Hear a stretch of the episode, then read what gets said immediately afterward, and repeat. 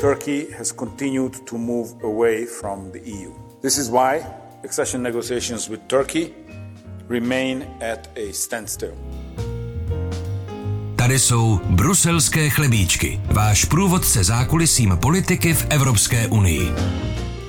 Turecko má před sebou druhé kolo prezidentských voleb. Jejich výsledek bude důležitý nejen pro zemi samotnou, ale i pro Evropskou unii.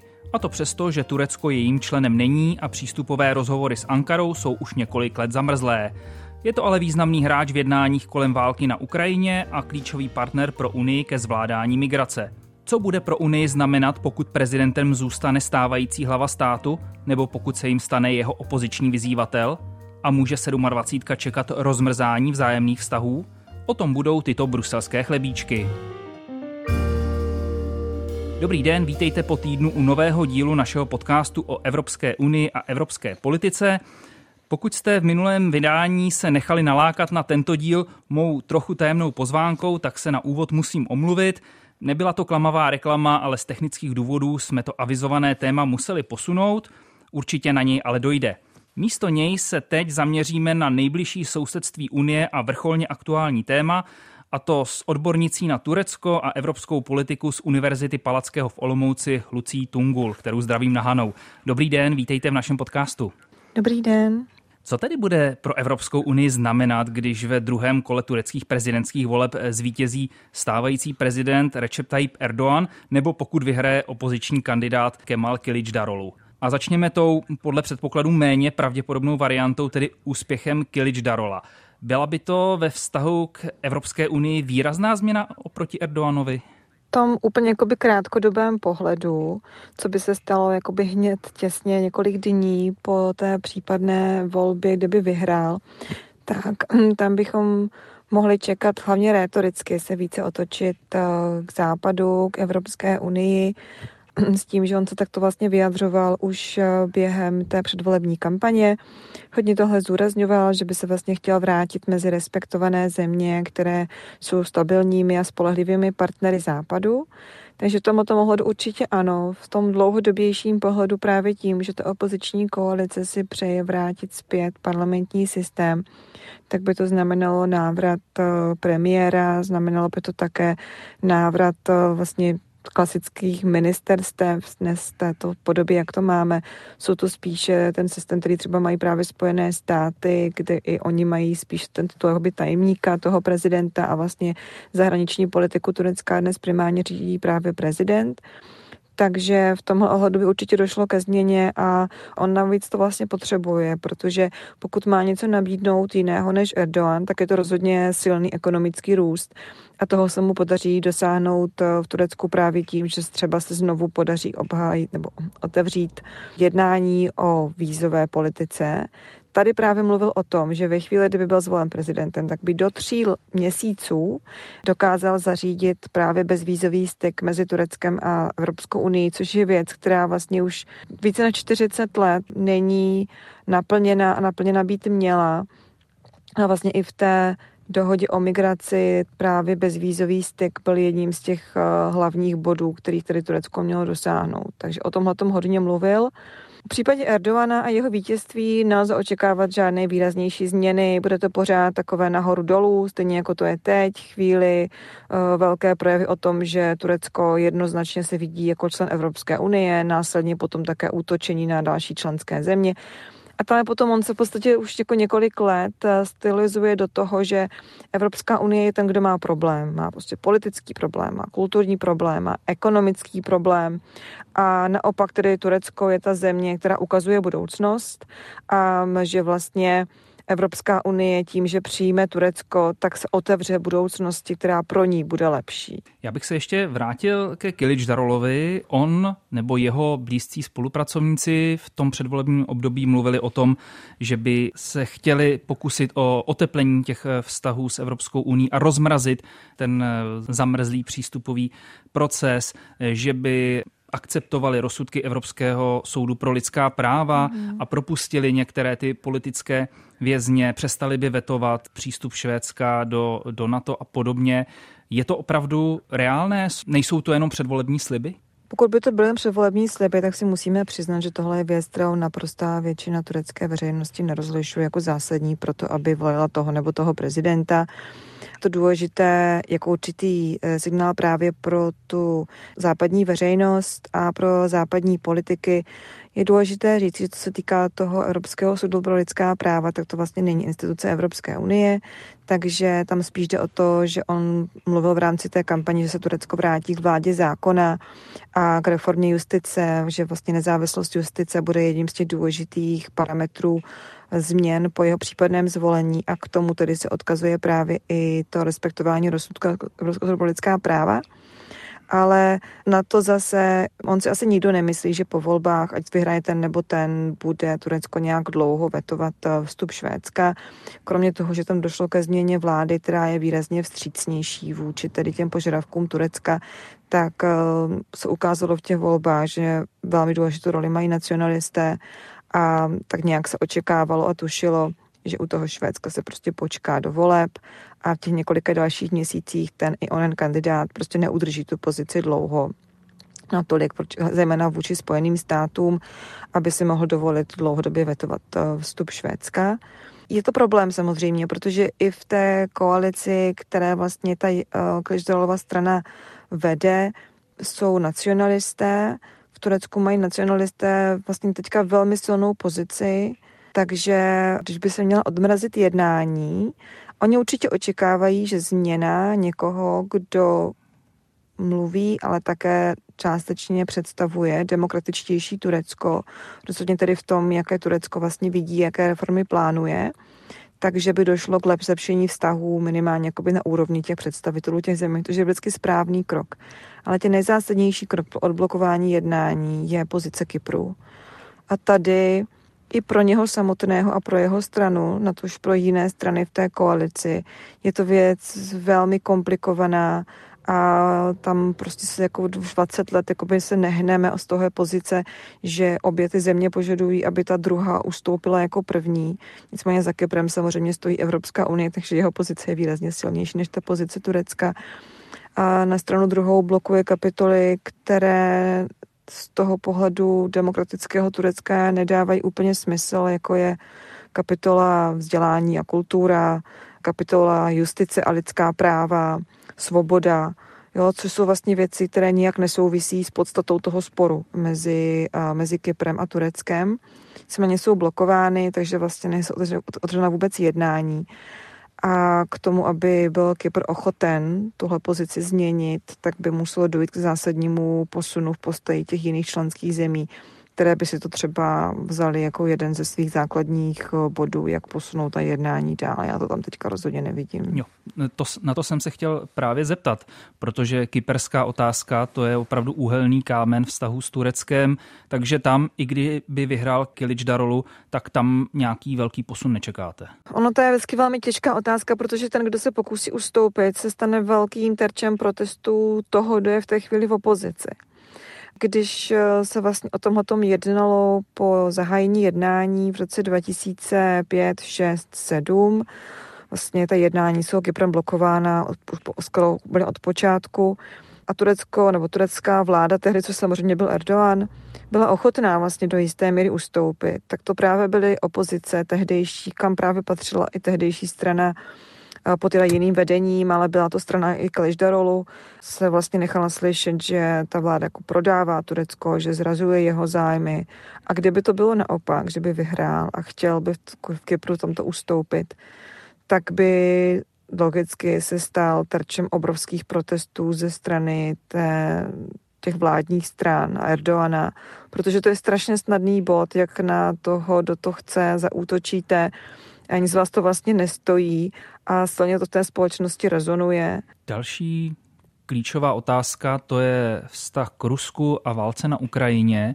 Lze očekávat, pokud by se Kilič Darolu stal prezidentem a došlo k těm změnám v Turecku, nějakou proměnu přístupu Ankary k tomu konfliktu a k Rusku, protože současné vedení země zaujalo takový, řekněme, transakční přístup k té válce. Na jednu stranu podporuje Kiev, na druhou udržuje dobré vztahy i s Moskvou.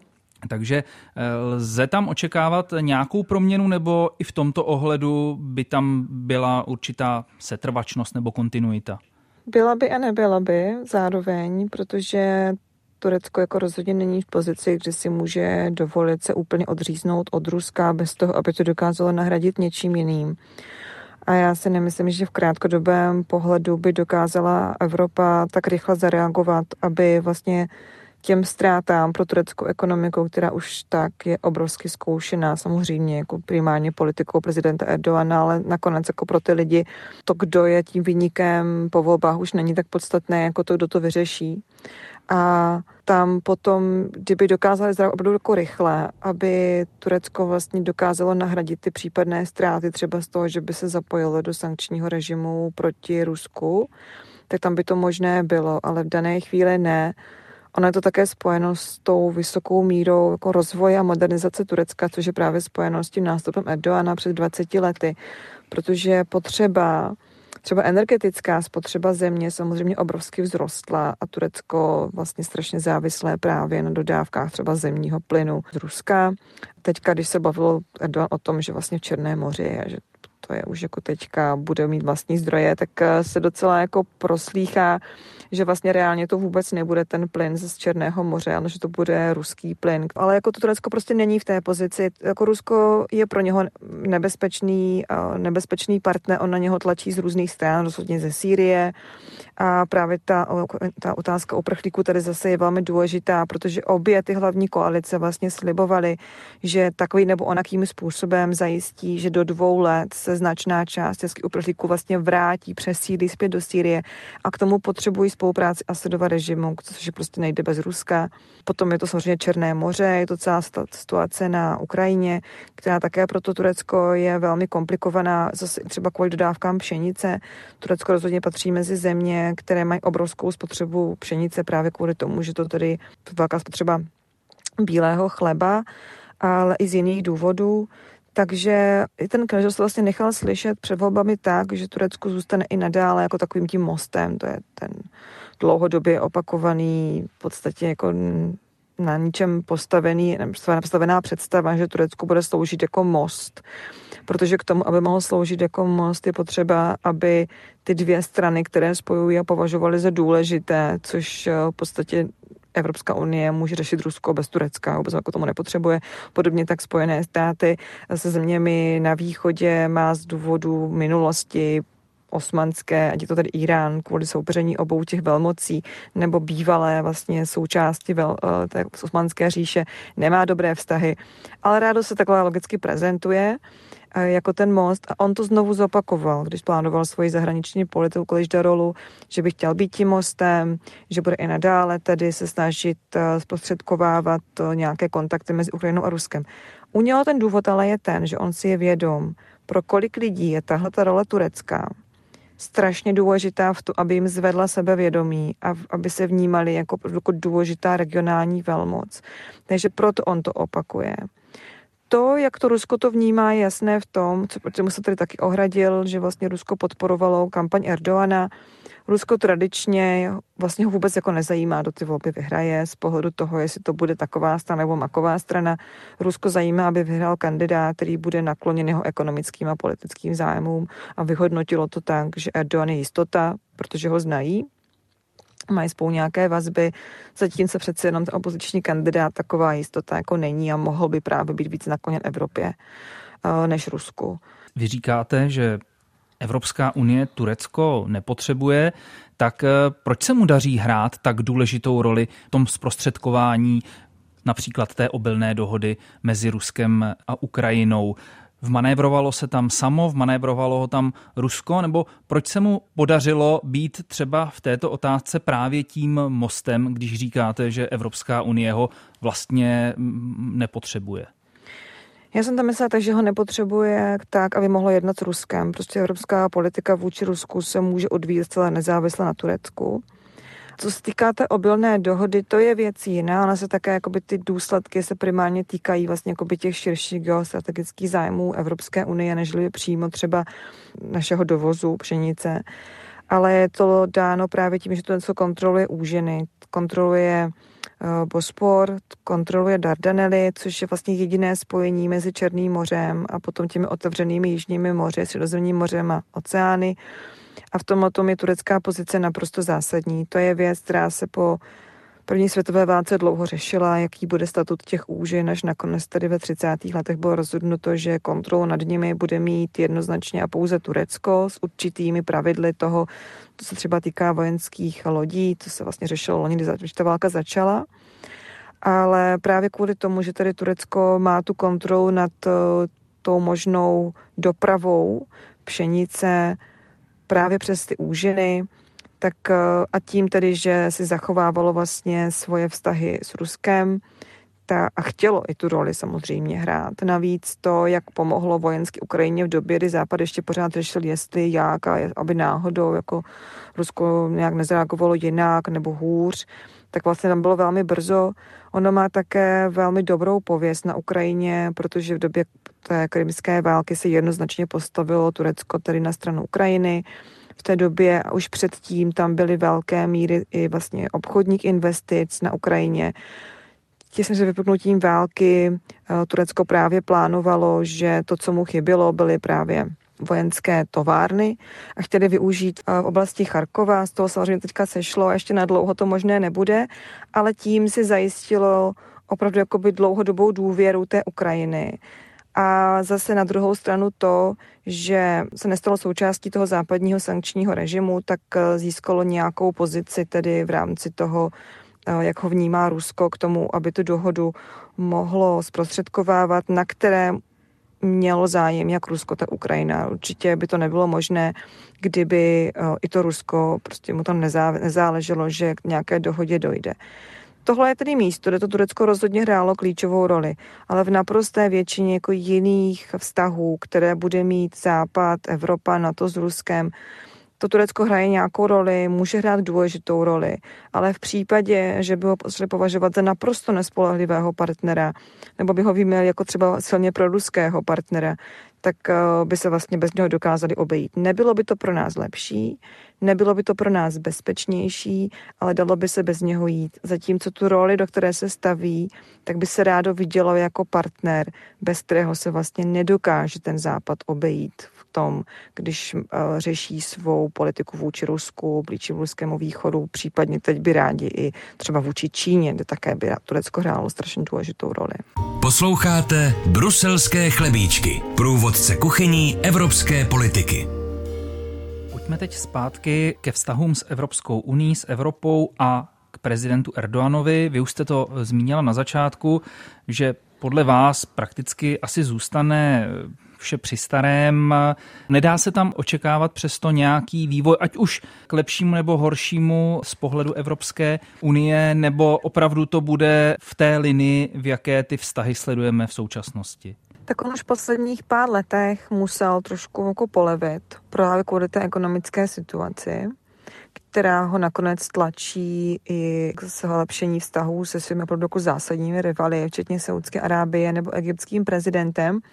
Turecko určitě bude výrazně raději, když třeba přímé zahraniční investice do Turecka půjdou ze zemí, jako je Evropská unie nebo Japonsko, než když to bude Saudská Arábie a Čína. Ale ve situaci, v jaké ta ekonomika je a v situaci, jak vlastně vyhodnocují třeba zahraniční investoři, tak vlastně nemá úplně na výběr a prostě musí brát to, co se jí nabízí. A to, co se jí jako primárně nabízí, jsou právě tyhle země. Tady potom určitě prostor je s tím, že jak se jakoby uklidní ta situace, zase tím, že ekonomická situace byla takto špatná, že průzkumy mínění ukazovaly, že nakonec i ten opoziční kandidát mohl vyhrát v prvním kole, což se samozřejmě nestalo, ale spousta lidí tomu věřila, že by to tak mohlo být, tak Erdogan zase v těch posledních měsících se musel prostě tomu postavit jinak a musel být tvrdší v tom prosazování té silné turecké pozice a v tom jeho tradičním způsobu vedení kulturních válek. Teď ten tlak poleví bude mít, eh, pokud vyhraje dalších pět let, takže tam bude větší prostor k tomu, aby byl vstřícnější. Ono totiž jako jedna věc je jeho retorika a druhá věc je realita. Pokud si vzpomeneme na ty velmi jako vyostřené postoje vůči Izraeli, které měl, tak vlastně po celou tu dobu, kdy byl vůči Izraeli extrémně kritický a velmi agresivní, tak třeba obchodní bilance obou zemí rostla. Tohle je docela zásadní parametr toho, že on by rád, kdyby ty ekonomické vazby s Evropskou unii byly silnější, byly lepší, pomohlo by to rozhodně turecké ekonomice. Nakonec ta jeho závislost na Rusku ekonomická mu není příjemná, protože právě proto je na něho je lehce vytvářen tlak Ruskem, takže by byl rád, kdyby třeba tuhle tu část eh, třeba toho zemědělského vývozu, který má do Ruska, mohl nahradit zvýšením vývozu do Evropské unie. I proto se jedná, nebo bych chtěl, aby součástí celní unie bylo zemědělské zboží a tím vlastně by mohlo více diverzifikovat. Aby tohohle mohlo dosáhnout, tak bude muset polevit minimálně v těch oficiálních prohlášeních vůči Evropské unii a některým členským zemím. My bychom kromě té ekonomické měli zmínit i tu politickou rovinu vztahu s Evropskou unii. Turecké přístupové rozhovory do Evropské unie jsou od roku 2018 pozastavené.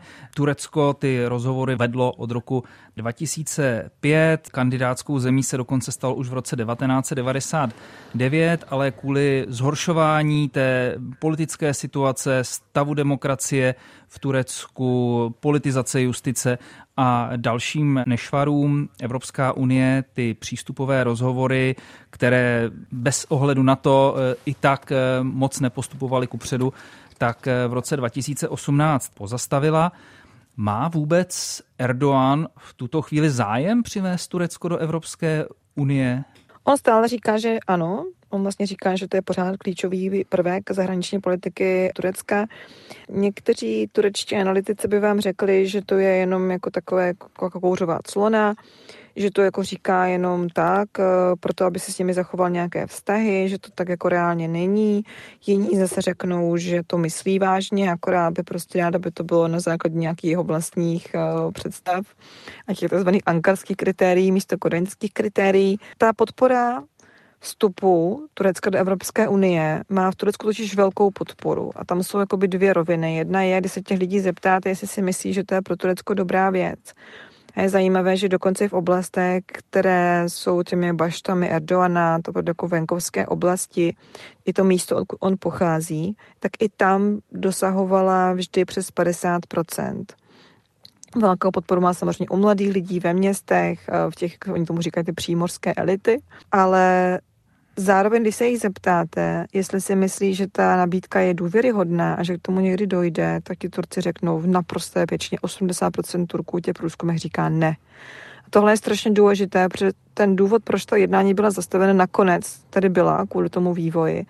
Ale Evropská unie nepřímo vlastně přispěla také k tomu, že to Turecko je tam, kde dneska je. A ono to není jenom o tom, že Erdogan má nějakou jako svůj vývoj politické kariéry, ale tam došlo k řadě selhání vlastně hned po těch jednání a v těch následujících letech to vyčerpání rozšiřováním, které tam bylo, ta vlastně ta odmítnutí ústavy evropské, se také propisovala do toho, že ti lidé vlastně eh, nebyli připraveni na další rozšíření, nechtěli Turecko. Měli jsme v čele Francie Nikolase Sarkozyho, který mluvil o tady nějaké středomorské unii a vlastně a to je ve chvíli, kdy se otevírají ta, ta jednání, otevírají se první kapitoly. Některé ty kapitoly jsou velmi politicky, ale i ekonomicky náročné pro ty země. A tehdy Erdogan, který mimochodem měl podporu velké části liberálů právě kvůli tomu, že tu zemi vedl, tedy ke členství Evropské unie a provedl řadu reform, a pro ně to bylo důležitější než, ta kultur, než ten kulturní aspekt jeho vlády, tak najednou čel kritice samozřejmě opozice, která tedy dnes je tou, která říká, že Turecko patří do Evropské unie, tak tehdy ho kritizovali, protože byli v opozici, a on byl pro evropský a silně pro evropský, tak si naš, museli najít nějakou cestu. Zároveň ale jim je řečeno, že vlastně ne, a právě Sarkozy a tehdy ještě i Angela Merkel na potom změnila pozici, ale tehdy vlastně definovali Turecko nebo evropskou identitu na základě toho, aby to Turecko se prostě nemohlo vměstnat. Takže mluvili o tom, že prostě Evropská unie je položena na křesťanských základech, na, na, na jako antického humanismu a opravdu definovali evropanství tak, aby to, aby to Turecko tam vlastně nemohlo patřit Což je zajímavé z pohledu toho, že ze stejné době třeba Evropská konference biskupů kde jsme třeba mohli čekat, naopak velmi podporovalo to, aby se Turecko stalo členskou zemí Evropské unie. Takže tady potom dochází První věc je tedy ten pocit, že vlastně ať uděláme cokoliv, tak oni nás nevezmou, protože jsme země muslimská, což on dneška velmi často opakuje.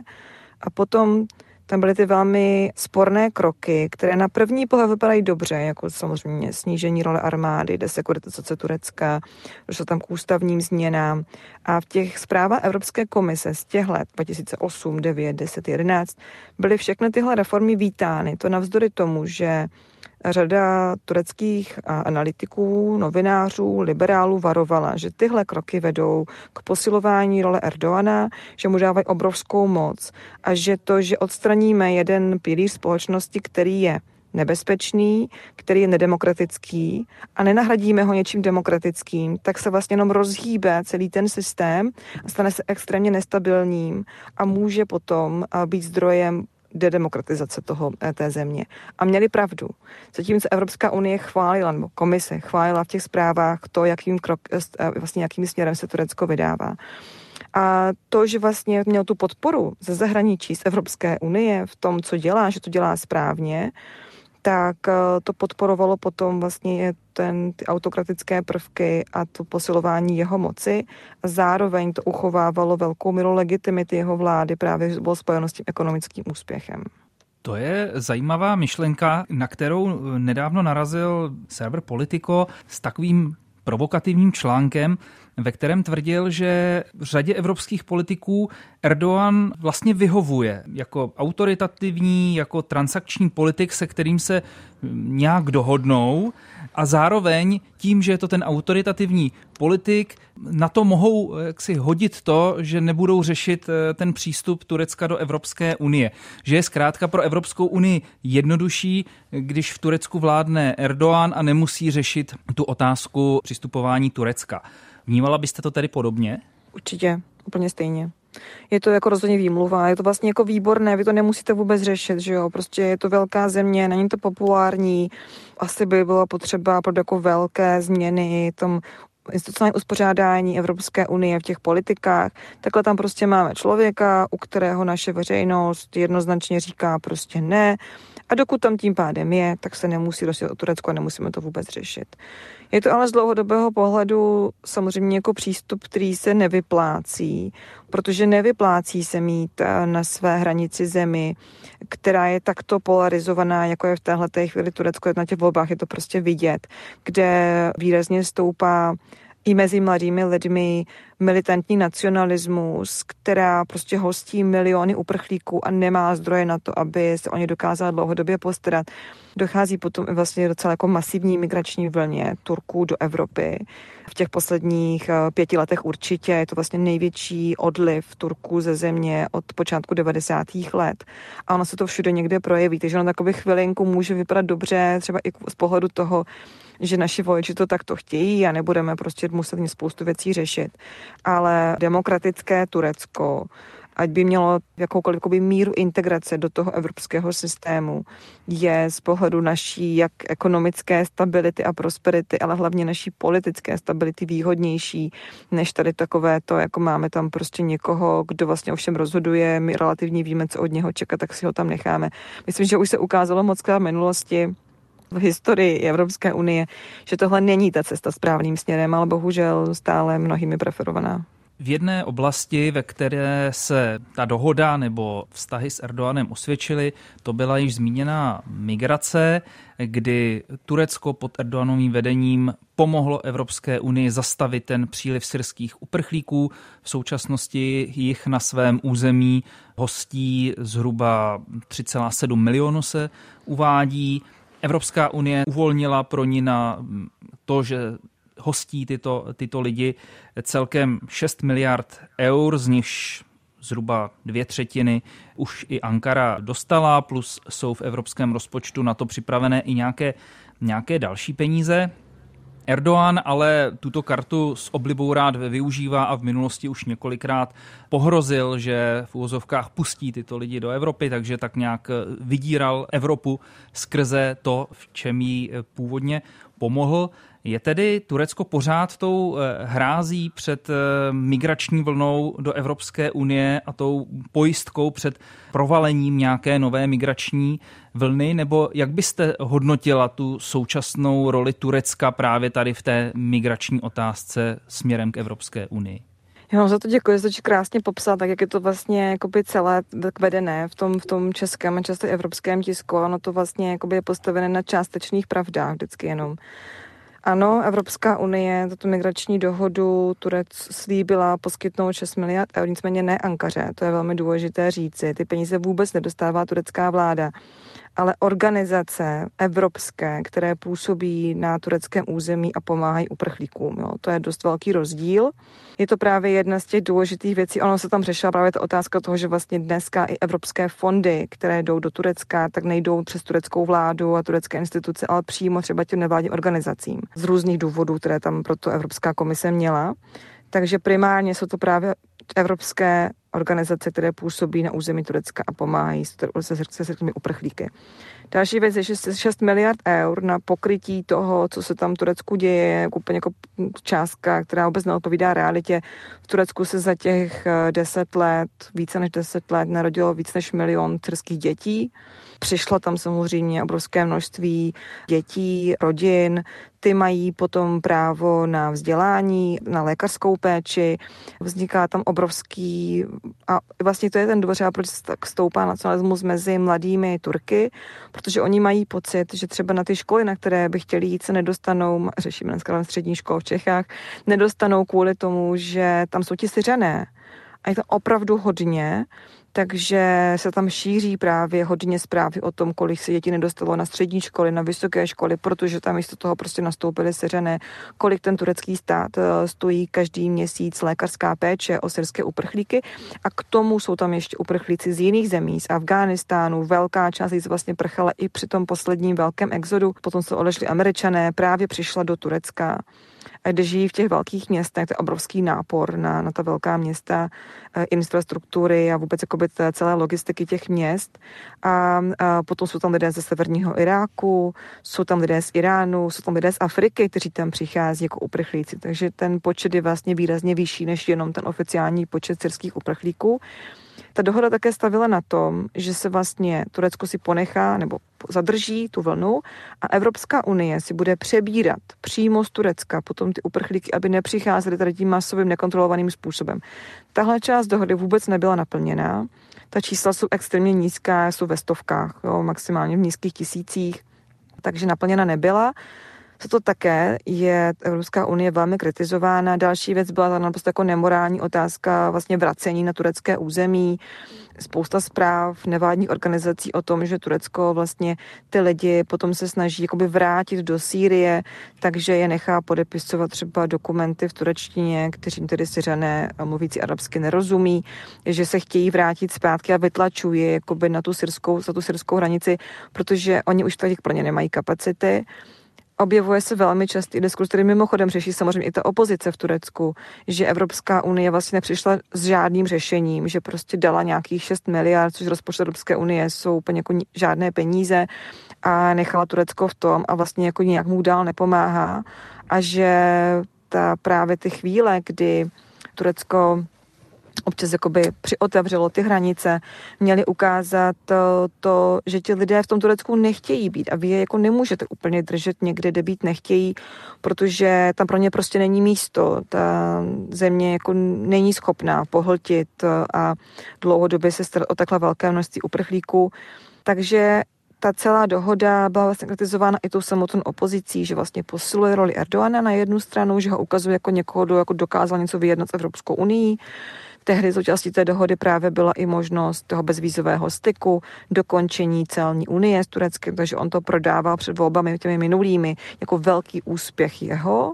A toho tedy kritizovali Evropskou unii a dále za to, že to je právě nemorální a že nemůžeme takhle jako obchodovat s lidmi, že je, oni někam chtějí jít, my je vlastně vrátíme zpátky proti jejich vůli a potom nějakým způsobem budeme jakoby přerozdělovat z Turecka do nějakých zemí, jo, jako vlastně bez toho, aby oni měli vůbec nějakou možnost do toho zasáhnout a, a nějakým způsobem to řešit, tu svoji vlastní životní situaci.